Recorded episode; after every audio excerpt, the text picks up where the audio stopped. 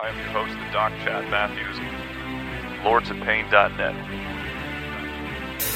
Wherever you may be listening, Doc says, Doc says. Uh. This is just what the doc ordered. I'm saying welcome. They sick of the other shows. Chad here to help them. The author of the mania era is bringing terror on LOP radio. This is to prepare for the knowledge that he about to showcase. Like a bar that you lift, his opinions hold weight. He wrote a few books and he's working on another for y'all. This a five star podcast. Chad, let's get it on. Author of the WrestleMania era, the book of sports entertainment, and of the doctor's orders.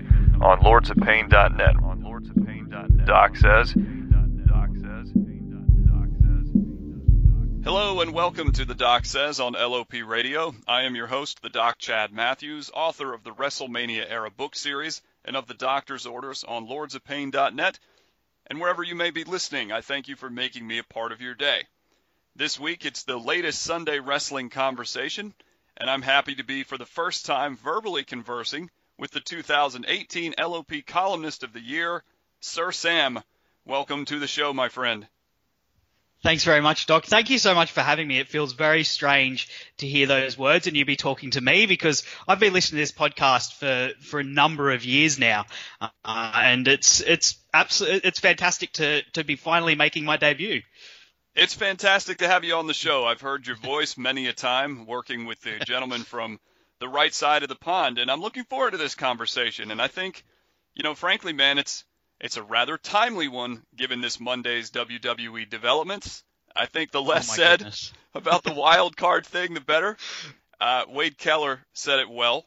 It's like giving unhappy kids ice cream instead of changing the environment that makes them unhappy. So today, rather than spend the next hour wallowing in disappointment, and that's really what it is, folks, it's fan discontent having proliferated to a point where wild card type decisions are expected while real change is not expected, Sam and I are going to offer some ideas of the logical type, and we hope that you'll find them plausible enough to not completely disregard them because in reality, these ideas borrow from the success of sport, the often forgotten other half of Vince McMahon's quote unquote euphemism to replace the term professional wrestling in the mainstream sport and entertainment industry lexicon. Why do people watch movies? Like the Infinity War and, and Avengers Endgame, or TV shows like Game of Thrones, or sports. To have an emotional reaction, to laugh, to cry, to become inspired, to feel vicariously the power of victory, in this day and age of incredible athleticism unlike any previous era in pro wrestling history. I think the timing is right for companies like WWE to borrow from the drama of sports Sam and I will each present two ideas from our favorite sports themes and demonstrate how they could work in a pro wrestling setting. And admittedly, after this week's events, I'm looking directly at you, Vince McMahon. Um, Sir Sam, please do the honors, man. What you got on deck first? Give us an idea Yeah. from sport that would work for sports entertainment. Yeah, so but just before we do get into this chat, I think credit where credit's due. This is a an idea that I've kind of ta- uh, that, well, I, I presented this you with this idea, and uh, because we're both fans of, of sports outside of the WWE, but it is something that um, I've taken some inspiration from one of the, the columnists on the LOP forums, Primetime. Um, so credit where credit's due. This is this is us kind of riffing off his original idea, uh, and I've yeah, I I thought I've, I've prepared a, a couple of different ideas, uh, and this has been something that's been banging around my, my head for a little while. Uh, in taking an idea from real life sport that I've loved and uh, an, an engage, a thing that really engaged fans uh, in that sport and, and translating it over to pro wrestling. Uh, and for me, one of the, the ones that really stands out for me is John Cena's chase to break Ric Flair's record of, of 17 world championships. Now, we could probably argue all day what that actually means. The, the point is, that's a, that's a record, uh, and it's a significant one, one that stood for a long time, uh, and one that John Cena, who is know, for controversial, but is undeniably a, a giant, a titan in the history of sports entertainment and the history of pro wrestling. Uh, and he is equal with another titan, Ric Flair, on having held the world championship 16 times. Uh, and the the thing that frustrates me about this story is just the the inevitability of it. Uh, because we, of course, as as fans who know what the what the, the what the deal is with pro wrestling, uh, we know that it's scripted. We know that it's it's all prepared, and we know that the WWE loves a good statistic and loves to break a record. So the thing that frustrates me about this particular story uh, is for John Cena is just the sheer inevitability of it. It feels like whenever he shows up, we're one promo away from him getting himself into a world title match and it just being a fait accompli that he is going to win it. And that is super boring to me. It would be, you know, something that they can play in highlight reels. It'd be something they can have some fireworks behind if they want to spend the money on it. Mhm. But it's, it, it just seems too bo- too plain and too obvious. Uh, so I've I've actually taken um, I don't know how much you know about cricket, Doc. Have you? Uh, you're American, so I know it's not a, a big sport in America. How much do you know about cricket? I know very little about cricket. I know that cricket exists and that it's popular in other parts of the world, but outside of that, I don't know much at all. Uh, hold on, hold on to your butts, as they say. Um, I'll, I'll try and keep it so that you can understand it. The the English fans out there will completely know where I'm coming from, but I'll try not to get too much into the weeds because it is it can be a complicated game and a difficult one to understand.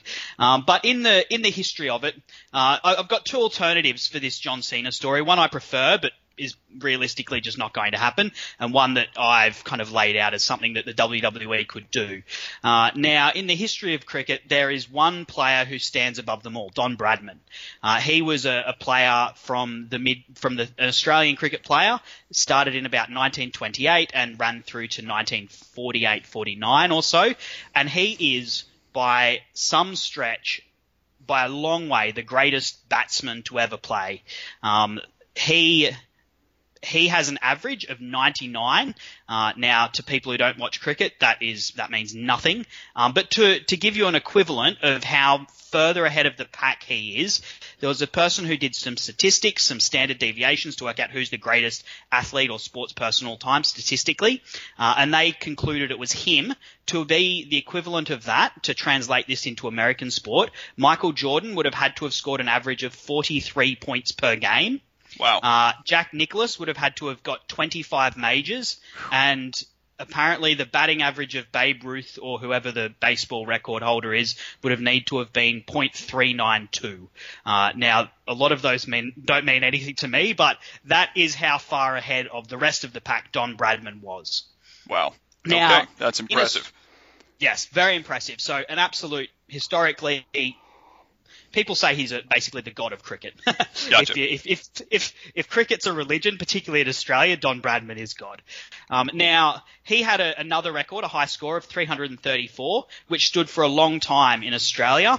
Uh, he was it, it was scored in the late 1940s after after World War II. It was scored on a tour of England, and until the 90s, no Australian player had ever broken that that score um, for one innings. So one one match, he'd scored 334. Okay. Uh, now, an Australian captain at the time, Mark Taylor, uh, this was in the late 90s, so I think in 1998, he was having a, a- an amazing day, and he ended up at the end of the day. Cricket, a test match goes over five days. Uh, at the end of the day, he ended up equal with Don Bradman on 334, not out. So he could have kept batting the next day, but instead he decided to declare equal with Don Bradman on that high score that had stood for 50 years, and and made that that number in Australian cricket just a magical number, ready for the next person who goes past it. It's even more historical because Mark Taylor, the captain, chose to put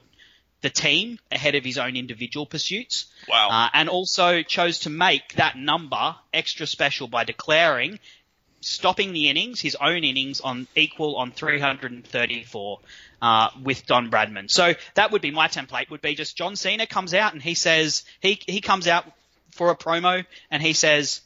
Look, and maybe he has a maybe has one attempt at the world championship and fails at it, and he comes out and says, "Look, I, on a lot of reflection, I'm I'm no longer in this game. The guys who are full time now, I can't keep up with them.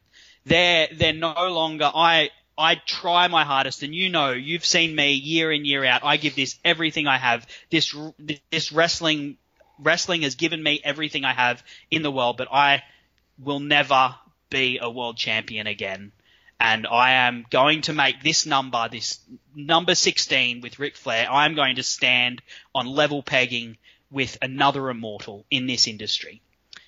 Uh, now, I think that would be amazing personally. I think that would be absolutely amazing and it would set up can you imagine what it would be like when the next person eventually gets there who knows what it's who it's going to be but when the next person gets there that's setting that up to be something amazing it's probably not going to happen so uh I think. Oh, actually, I might just get your your reaction to that one there. Firstly, Doc. Yeah, absolutely. I think what we'll do, I'll go, you'll go, then, or you'll Yep. go, I'll go, then you'll go, then I'll go.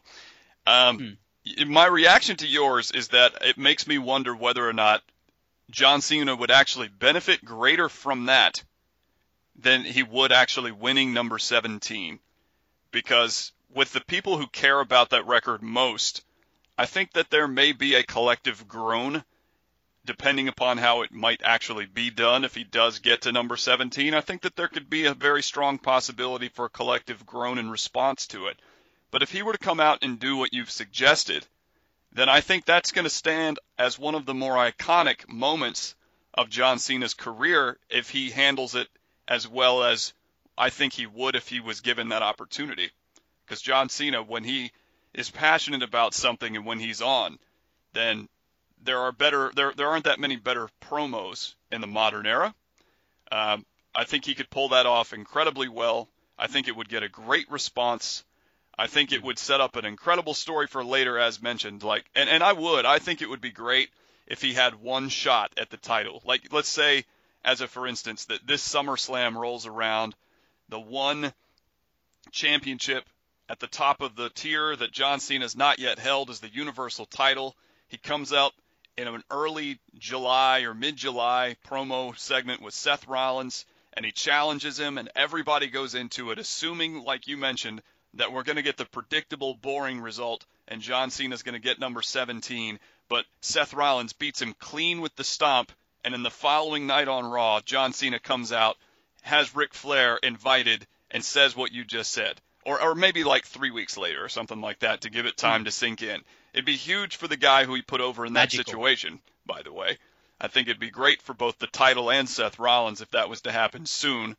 But, uh, I mean, imagine the resonance that it would create with John Cena, who has often struggled to gain that emotional resonance from a lot of the critical type fans in our community. So I think that's a great idea.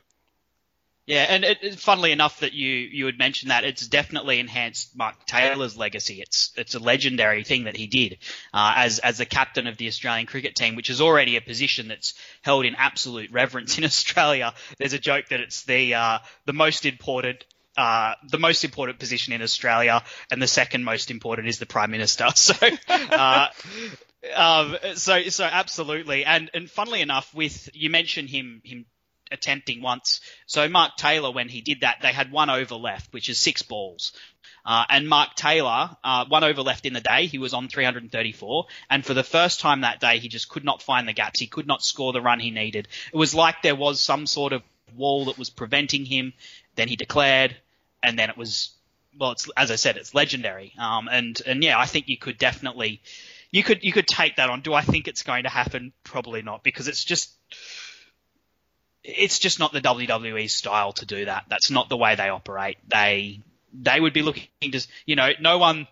Roman Reigns demolished Kane's record. He didn't equal it at the Royal Rumble. Those sorts of records in I feel like for the WWE they're set up to be broken, not to be special, if that makes any sense. The only reason I think it, it has any sort of remote possibility of happening, and, and I'm I am the type of fan historically, recent years have sort of jaded me to the WWE experience and my my creative energy that I would once put toward coming up with these stories that were likely to not happen, but that could plausibly happen. Um, you know, I don't really have a whole lot of energy for that anymore. But that said, Uh, think about this for a second with this. It, like, let's say that John Cena was to hear this idea and and decide, man, that's an incredible idea. I would like to do that. And he put his foot down and he made it happen. And he put and he put forth the kind of story that we just talked about. Is there anything in his career that he's done to date that you would put much higher than that on the list of things that he's done if that were to actually actually happen? Certainly legacy wise, it's hard to hard to think. Um, you know, maybe letting The Rock beat him. Uh, you know, the the other thing I could think is how he handled one night stand uh, really early on in his career, where he had that that crowd that was so against him, uh, and he he sort of played into that and allowed them to have that night, uh, as opposed to. I think I think that gets underrated, honestly, how he how he performed at the one night stand against Rob Van Dam. Uh, Same thing with Punk in 2011. Oh yes, absolutely, hundred percent. Yeah, exactly. Um, He was always Yeah. good at that. You know, walking into Yeah. hostile environments. That's actually in the first edition of my book. In John Cena's chapter, I wrote down here are the top five. Here are the top five matches in which John Cena had to keep his cool under a, an incredible amount of negative pressure coming from the fans in the home arena. Um, uh, Toronto was one, Miami was one, Chicago was one, and of course the Hammerstein was definitely Hmm. one of them as well. So, yeah, man, I think that that would rank in his top five instantly if he were to pull something like that off. And you know, frankly, I, I just uh, that might be right up there at the very, very top. I think the the match with John Cena is a big part of his legacy. It's currently, I mean, it, it's never going to be topped unless WWE at some point um, decides to bring back the popularity of pay-per-view. You know, it's going to go down in history as the most purchased pay-per-view in WWE lore, the number one selling WrestleMania in that regard. I mean, it will always hold that record. So that's a big feather in his cap. But I think this moment that he could create in this day and age where wrestling fans are obsessed with moments, that would be a huge one. So I love it. thanks. Well, WWE interns listening, please, p- please pitch it to the great man. We'll add him. We'll at Vince McMahon and at Yep. WWE when I post this podcast. Well, all right. Well, I guess that makes it my turn. And the first thing that I would like to present is an idea that takes a, a page out of the playbook of the NBA playoffs. Uh, do you guys follow basketball much in Australia of the NBA variety? I know it's somewhat popular there. Yes, uh, Australia is very heavily influenced by American culture. Well, American culture dominates Western culture in general, and so it, it, it's not what I'd call a major sport. It, it's, it is kind of a niche, similar, probably a little bit more popular than pro wrestling here. But I think it helps that we've got a few Australians who've who've done well there. Oh yeah. Uh, over over the years, you know, the Andrew Boguts, Ben Simmons at the moment, uh, and there's there's a whole host of them who are you know not the top absolute top star level, but have have played you know pro- featured very prominently. So it certainly gets a gets a role in the papers when they're doing well. Cool. Well, I'm a huge NBA playoffs fan. This time of the year really has dominated my extracurricular time. Much of it is spent on the NBA playoffs. And the drama of the NBA playoffs stems from the idea of finding a way to beat a team over the course of a series of games. So in their case, it's best four out of seven.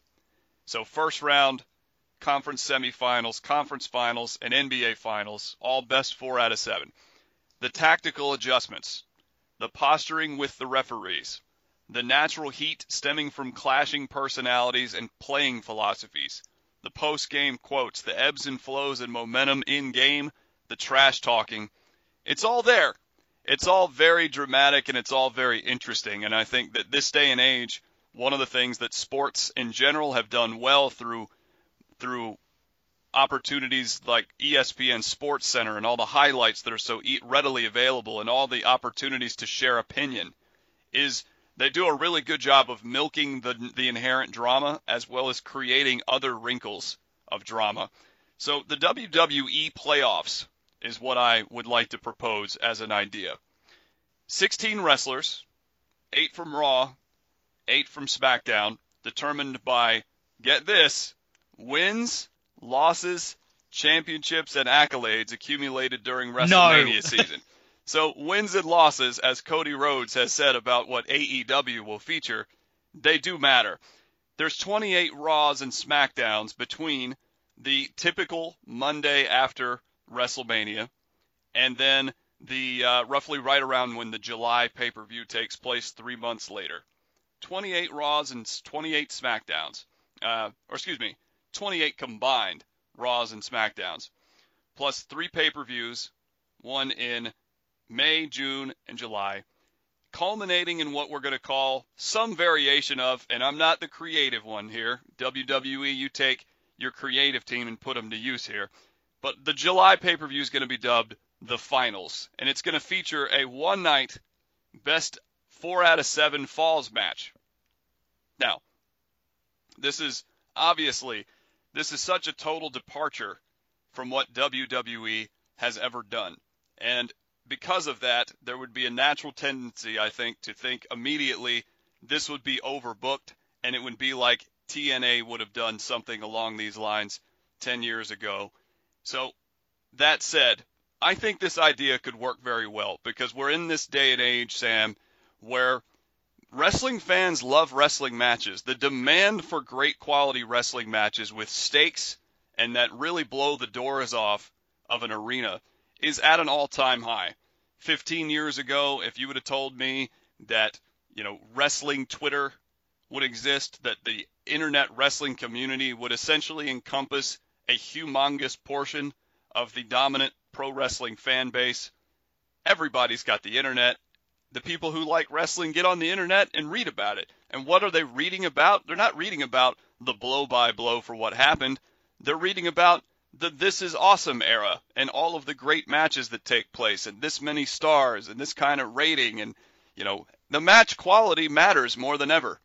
So if you had this scenario in which you were presenting a series of matches between a roster of talent, 16 total wrestlers, eight from each brand, putting them in situations where two are going to meet in the finals of a unique match type that really is just two out of three falls on steroids. It's just a couple of more falls. I thought about an Iron Man match, but I don't think that because the Iron Man match has a specific finite fixed time attached to it, that people really respond that well to it in a live setting. But I think if you were to card out something like a, a four out of seven falls match, then you've got the better opportunity to create the kind of drama that something like the gauntlet matches of the last two years leading to Elimination Chamber have been able to to earn from the audience. A, a lot of great reaction, a lot of enthusiasm, not because there was this 30 minute time limit or the number of falls mattered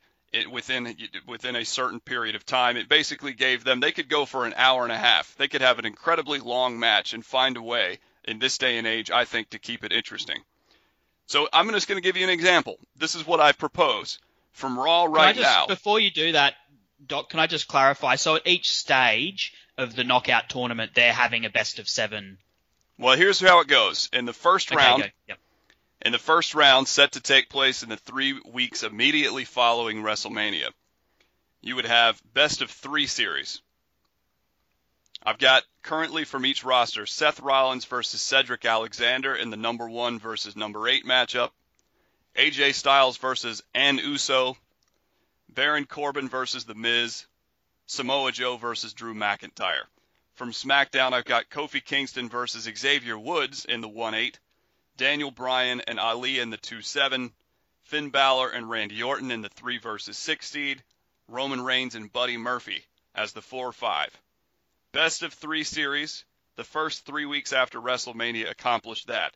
The next 10 weeks, you have best of five series in the semifinal, in the conference semifinals, and the conference finals equivalents with the rosters. By that point, you're about 12 weeks removed from when this whole process began, and you get to the WWE finals. So that's the four out of seven. This four out of seven falls. You take that, and you end up with, say, a Seth Rollins versus a uh, Daniel Bryan. What this does, I think, as as as complicated as it might seem based on all the the, the four out of sevens and one out of threes and one through eight seeds and all that jazz. I think what it would essentially do, Sam, is it would give people a reason to watch the TV shows because the end game is going to matter. You're going to get to a point where these guys have had to wrestle each other. Their promos largely built around match to match, what adjustments they're going to make, the intensifying drama. Somebody says something in one scenario where it gets a spark turning in the other guy and it just goes back and forth and you end up taking those themes that make the NBA playoffs so great with the clashing personalities, the wins and losses, the tactical adjustments. They could posture with the referees, like's been the case in the, the Rockets and Warriors series over here in the states during, during the, the the one of the more anticipated series of the year. You go, you've got all these different opportunities that would stem from borrowing from that level of sport. So that's that's my first idea is let's take those three months following WrestleMania, which are historically some of the more mundane months on the wrestling calendar, and let's give them a purpose and give them a reason to take place and make you invest in television matches that in this day and age don't seem to mount, amount to anything or count for anything. And let's change that dynamic. That's that's the first thought that I had when you suggested that was that this would, you know, so often we just hear it's a throwaway match. It doesn't matter. It's a throwaway match. And this would make those matches count. Um, these matches, you'd have a reason to, to tune in. And, and I would say the best, this sets up for the best wrestlers. This sets up such a mouth-watering proposition because I, I feel like uh, the best wrestlers, the really, really good ones, when they have a series of matches against one another, it gives them an opportunity to to tell those stories that progress over the over the course of the the series of matches. You know, you, they might start out with someone wins in a certain way, and in the next match, they the the opponent comes back with a counter to that way that they were bested, and then there's a counter on top of counter, and and it just builds up these these tapestries and these these sequences and sequences that that work together and that fans fans who dig deep remember. Uh, and I think that's that would that sets up so perfectly the chance for that thing that sort of thing to happen in the match. And then there's the stories on top of that, the as you talked about. You know, you you've got them posturing for the referees. You've got maybe maybe they start out in agreement, you know, wrestling quote unquote honorably or something, but things get out of control. One of them gets two matches behind in a in a best of five series, and all of a sudden the mongrel comes out of them, and and uh, they're in a desperate situation, so they react to that. You know, they, that that shows a different aspect of their character that you hadn't seen before.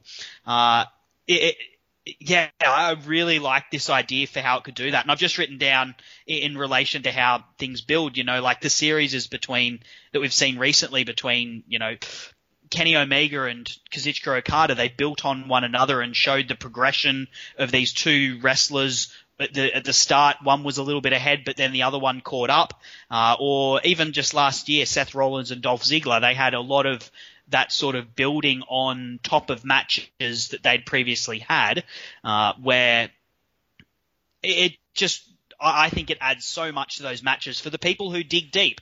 And I think one of the biggest problems that us as fans have is we we love this we love this medium we love wrestling and we want to be able to sink our teeth into it um, but at the moment as you've kind of said in the WWE, it feels like when you when you go deeper, things that's when things get worse and it starts to fall apart, and you're almost rewarded for having a a, a fan uh, an outlook like where you where you don't pay much attention uh, and where you only watch the pay per views, and that's I guess that that's a sad sad way to be, and this would prove that would prove this would prove an antidote to that if if done right and if handled well, uh, and if if they were able to take that that uh, that formula does work so well in the NBA, uh, and I imagine draws incredible ratings, draws incredible interest. You you seem to I, I know from listening to your podcasts and listen, reading your columns that over at this point of the year you normally tune out a bit as a wrestling fan to focus on this other this other sport that you love, and this would I guess capture that sort of that fervor um, that is definitely missing at this time of the year, uh, and and could lead to just so many great, just organically lead to so many great stories. And it's not something that's too far off. They have fiddled with tournaments on the network, particularly. You know, you've got had the Cruiserweight Classic, of course. The the Mae Young Classic has has happened twice. I'm assuming it'll happen again this year. There's been the two Worlds Collide tournaments this year. You know, it's it would be a big a big change, but it is something they've kind of dabbled with a little bit on the out on the outside. And I think the thing about something like this is that they, if they have nothing to lose by trying, the risks that they take mm. creatively in this day and age are are just there's no substance to them. You know, it's like this whole thing with um, you know with the wild card. It's like the problem is we need more star power on each show. So randomly, and you'll never know when or why, these three wrestlers from the other brand will show up, and it'll be great because there's going to be wrestlers from the other brand on this brand every week. So, but we're still doing a brand split. So, so you, you, you remain loyal to that. But then you're going to have these guys coming from this brand. It's going to be great. You're going to love it. I'm a genius. And you're like, wait a minute. No, that's not going to make things better. I, I guarantee you ratings are going to continue to go down through this thing that they're doing. It's just not interesting. If it's not interesting, it's not going to work. So trot out this new idea. Have the commentators commit to it, focus on it, and further the drama. Have there be things like, you know, a guy who's emerging who you really want to see get to that next level. Like, um, like I mean, think about if Jimmy Uso went in this tournament and went on a crazy run, or if um, you know, Chad ba- Gable. or yeah, Chad Gable or Al- or Mustafa Ali. Oh, You know, if he Give it to ended up beating Daniel Bryan in the first round, or if you took that kind of idea that you were talking about, I liked what you said about how you could have a guy go down, maybe even unexpectedly go down in one of the early game or in one of the early matches, maybe even go down 2-0 in a later round. But imagine if like if, if in my example with Kofi versus Xavier in the first round, imagine if Woods goes up 1-0 the type of stuff they could pull out over the next week, wondering, wow, is Woods to knock off his his best friend in the first round? He's to beat the WWE champion in the first round. I mean, that type of stuff creates inherent drama and inherent reasons to watch. I don't think that they have anything to lose by trying something radical. Even though it's not radical, it's borrowing from something that works in a different in a different medium. So why not try it? It's there on the table. It always has been. So, um, I think that would be I think that would be cool. All right, I agree. It would be it would be a big change. Would require a lot of, you know, a lot of change to the philosophy of how they do things creatively. But I, I feel like for them, the risk at the moment is not changing anything. Agreed. Yeah, the risk is, and I, I think it was planned even Plan may have said that initially, but I, I could not agree more. The the risk is, you know, currently the way things are headed is not not grand, um, and the risk is is not trying these new things and not and, and keeping everything the same. Yeah, indeed. Mm. Yeah, absolutely. So, uh, let's move on to your second idea.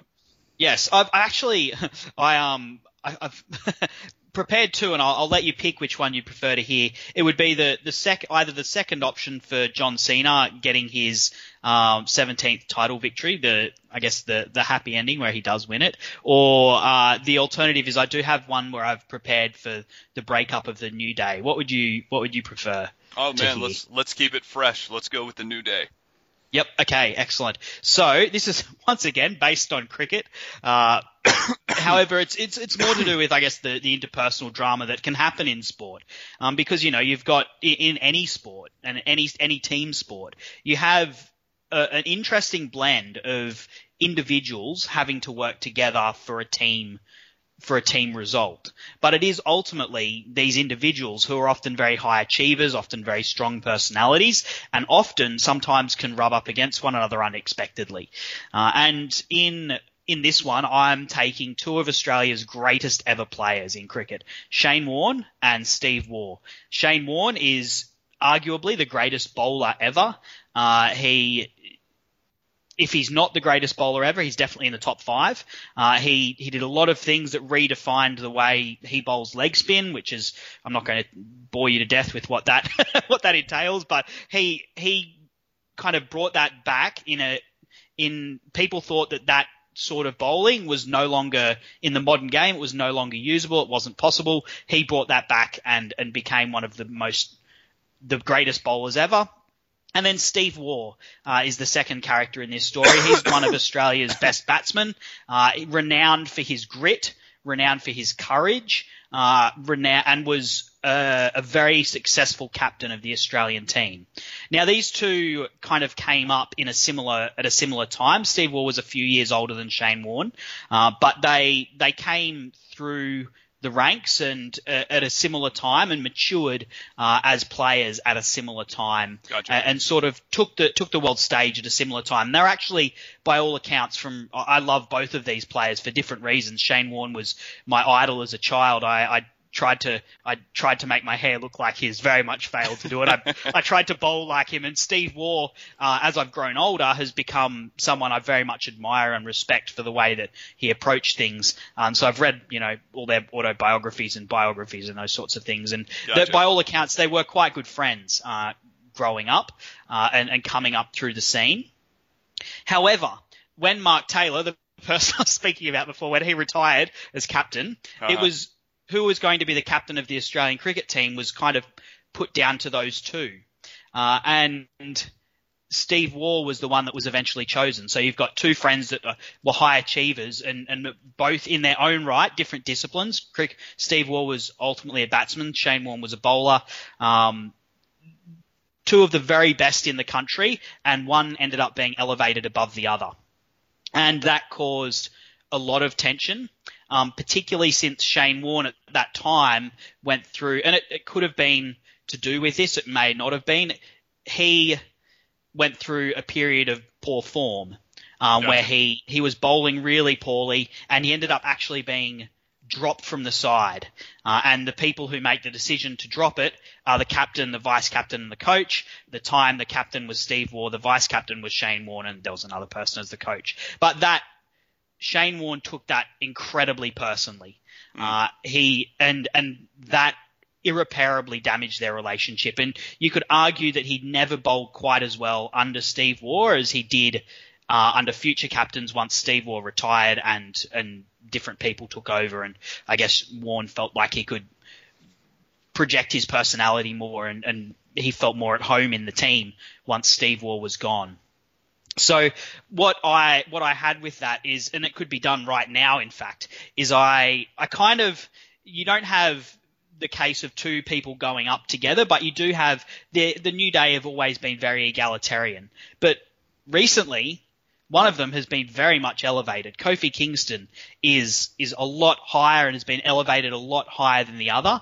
Uh, and what I can what I would see from that is is take the charisma of Xavier Woods uh, and have him use that and, and start to get a little bit jealous. And as he gets jealous of Kofi, his performance goes downhill as a result. And and the WWE has a way of overdoing these sorts of things, but it, it can merely be glances at the title belt, uh, like longing, like kind of longing glances at Kofi's title belt, and and you see slowly his performance decreases. And there's always been that sort of, I guess, feeling around Xavier Wood that he, if there was a link, weak link of the New Day, it would be him.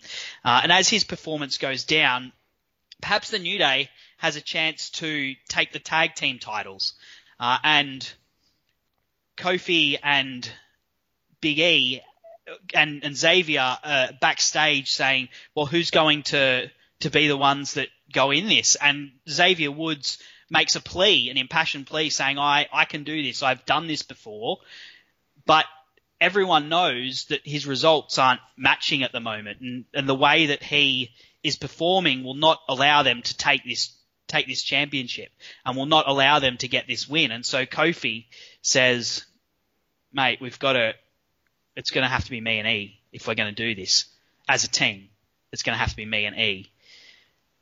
And the thing that I like about that is typically it's the jealous person is the one that attacks, but in this case, and and so the jealous person is the one that then becomes the bad guy. But I, in this case, it's Kofi Kingston who is acting believably. He he wants the best for his team as I guess almost the leader of the team. Now he's the WWE champion, uh, and so he's acting in the best interest of the team. But for this individual, it's just a pill that he can't swallow, a bitter pill that he can't swallow, and that's ultimately what causes the the new day to rupture uh, and and for them to go off in their own way. Uh, to, that's a lot more. I guess that's a lot more of a uh, a dramatic sort of character driven thing than than what you've you've suggested, Doc. I, I'm interested to hear what you think of that. Um, you know, taking that story from cricket and, and placing it into wrestling. I think that's awesome. And and the whole time that you were going through the second half of it, you know what classic WWE iconic feud I was thinking about? Go Bret for it. Hart. Tell me. Bret Hart versus Owen Hart. Oh yes, exactly. think- I can't believe I didn't think of that. Yeah. I mean, that, there's some obviously it takes it in some in some directions that would be unique to the modern era with this particular group, but I think that would be incredible. I mean, that's that's the kind of story that WWE, you know, it's on the table for them to do anything like this. As I think Samuel Plan does such a good job of pointing out, you know, WWE limits itself so much creatively, and they don't have to. I mean, they have so much story that they can tell. I completely disagree with the old Kevin Nash assessment that there's like six stories you can tell in pro wrestling. It's like, no, that's ridiculous. You know, there's six basic categories for storytelling. I, I don't buy that because what you've just described has really only been done to any sort of degree of maximum success once. Another popular example from a long time ago would be Hulk Hogan and Paul Orndorff, but um, also kind of following on the jealousy and doing it quite well. But I think Xavier Woods has the ability to pull off the jealous guy incredibly well. I would love to see that. I think that would be a very compelling story. And about the only thing I think that would genu- genuinely be accepted across the board if the New Day broke up. It couldn't just be this random, um, you know, I wanted more money, so I turned heel type thing. It would need to be this hmm. juicy, sort of meaty, lengthy storyline. If they did that, that would be absolutely incredible. I love that idea. I love that our natural dichotomy here, the stories we're telling, is you're telling more dramatic stories, mm-hmm. and the stuff that I'm suggesting is is is is a lot more cut and dry. So I mean, I think that that creates a nice little dichotomy there. It's a great. I love that idea. I think that's awesome. Thank you. Oh, I appreciate it. And uh, I, all I'm thinking about is just characters.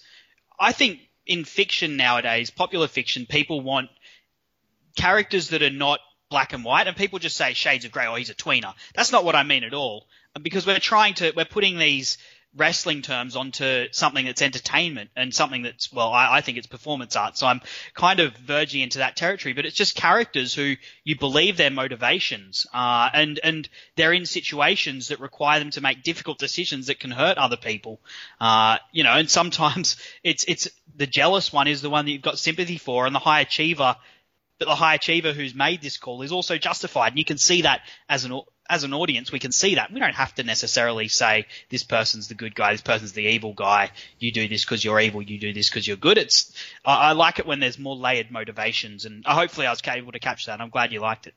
Yeah, absolutely. And I, I think of characters that you can draw from sport. I'm reading a book right now on Kobe Bryant, who is, um, Mm.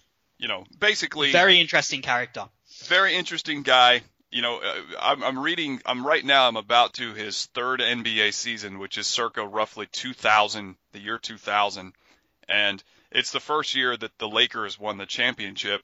But the whole backstory of just his the complete different type of personality he had than Shaquille O'Neal. Mm.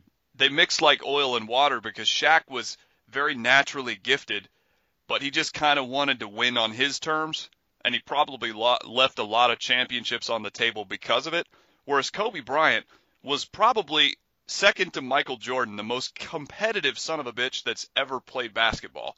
And, you know, I mean, he would rip your heart out if it meant that he would win.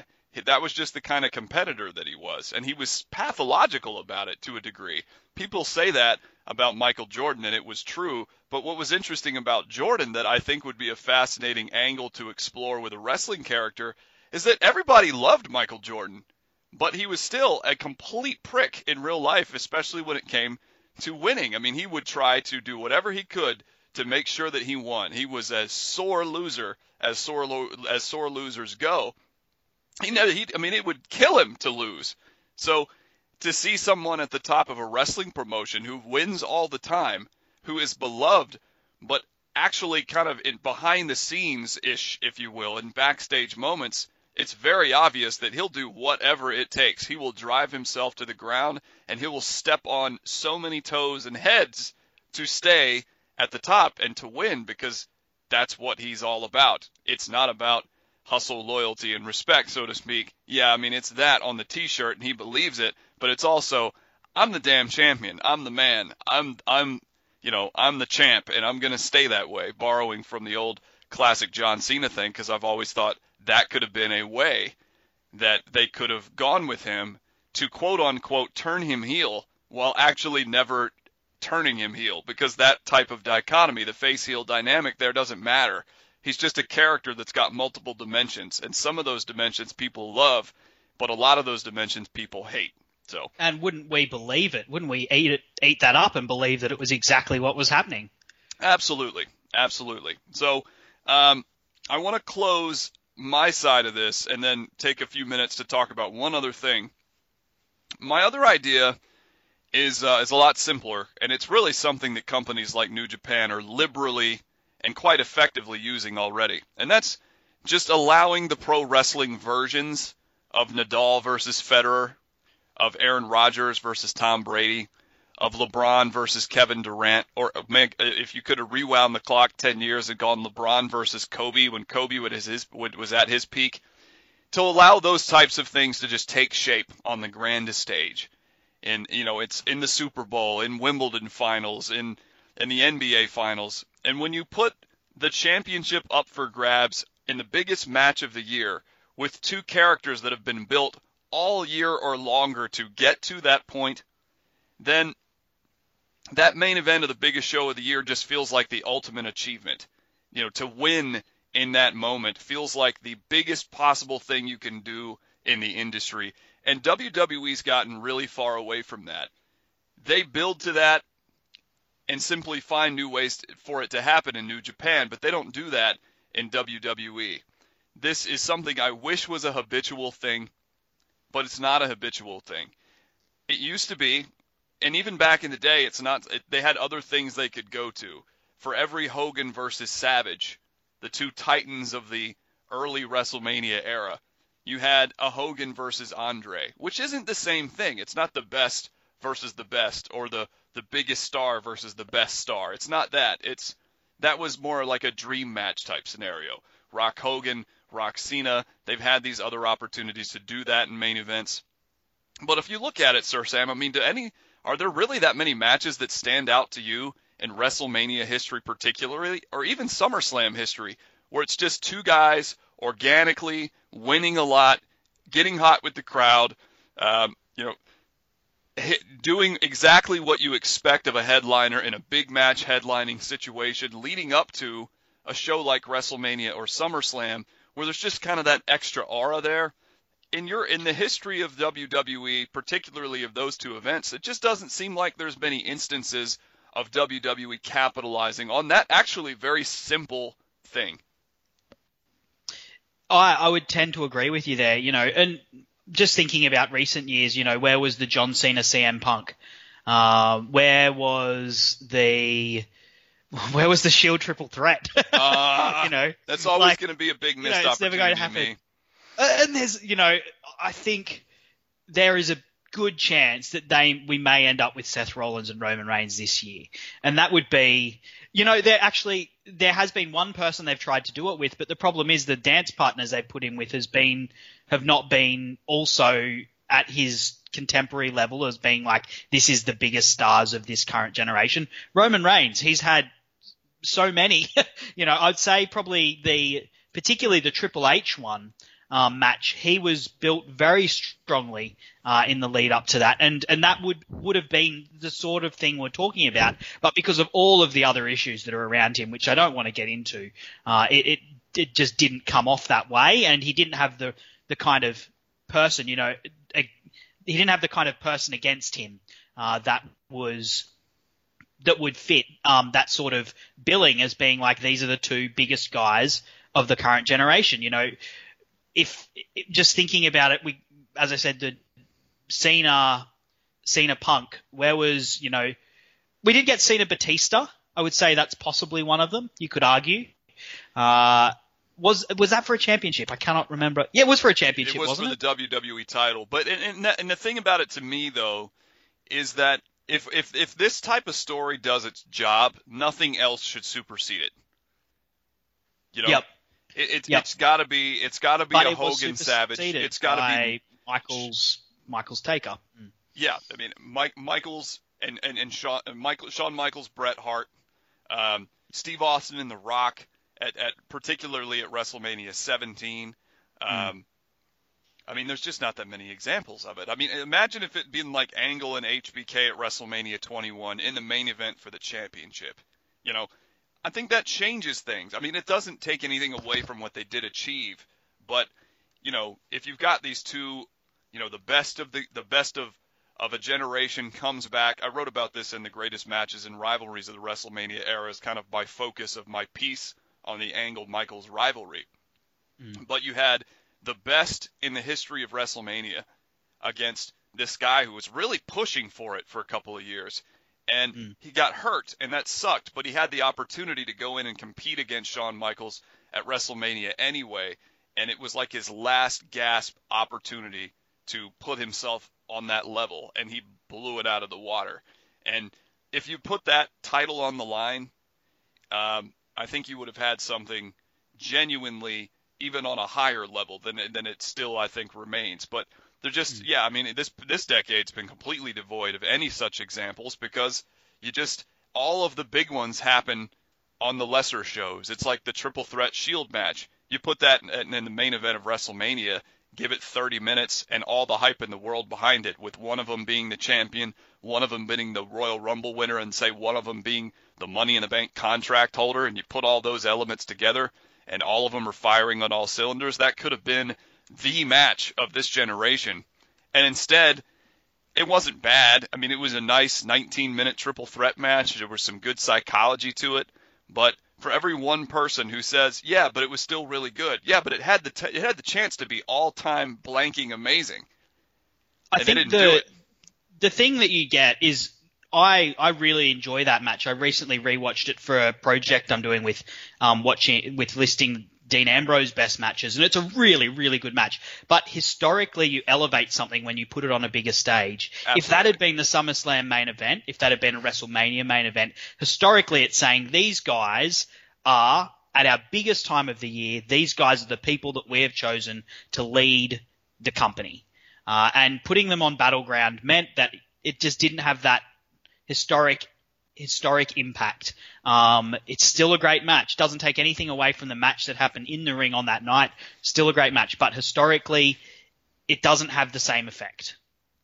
I think one of the best examples that I can recall in recent memory, and at this point it's starting to become distant, um, of these two guys who were just on really hot streaks, end ending up meeting uh, in a big title match. And sometimes it's just got to work out organically. You know, it's just got to be one of those things that just um, that just happens when it happens, and you hope that it happens at a big time of year. But Backlash 2016, the main event between Ambrose and Styles. You know, Mm. Styles was on a roll. Ambrose was was you know still very much on a roll from what had been a career year up to that point, and and they meet at Backlash. You back that up one month to to SummerSlam, make it the main event, then it's a totally different ball game. Can you imagine the way that people would regard it if the exact same match that happened at Backlash had happened one month prior? Amazing. Another another great match that yeah, once again, historically, it's consigned to a lesser category because it doesn't have that stage. Yeah. Uh, yeah. Can I just? And I, I know you haven't pre- probably haven't prepped this, but can you think of anyone in the next generation? So we've mentioned Reigns and Rollins, and I think we can both agree that's a that's definitely one of them. But the next generation, so the people that are coming through, who you would peg for that sort of thing? Well, I think that there's a lot of potential in however they. I mean, I am someone who currently believes that the Velveteen Dream will find a way to transition to the main roster Mm. because to me, he's kind of he, he's got John Cena written all over him to me. Mm. Um, that kind of guy who ha- who finds a gimmick that works, makes it very popular, and then ends up just tweaking it and in a lot of ways changing it altogether because he's got the charisma to do so once they put the ball in his court. Can you imagine a couple of years down the line something like the Velveteen Dream or whatever his name is at that point up against Roman Reigns? I mean, that's the type of thing Mm. that that's that's the type of thing I think that they could eventually do. You've got the guy who's dominated the decade against the dominated the the back end of the previous decade against the the up and comer who's had all kinds of hype behind him. He rose the ranks, did it in NXT, did it in WWE, and then it, it, it just kind of culminates that way. I mean, that's I didn't mm. prep that no, and I would love to think about that more. I would have said mm. Rollins and Styles was one of those. Um, yep. For right here, right now.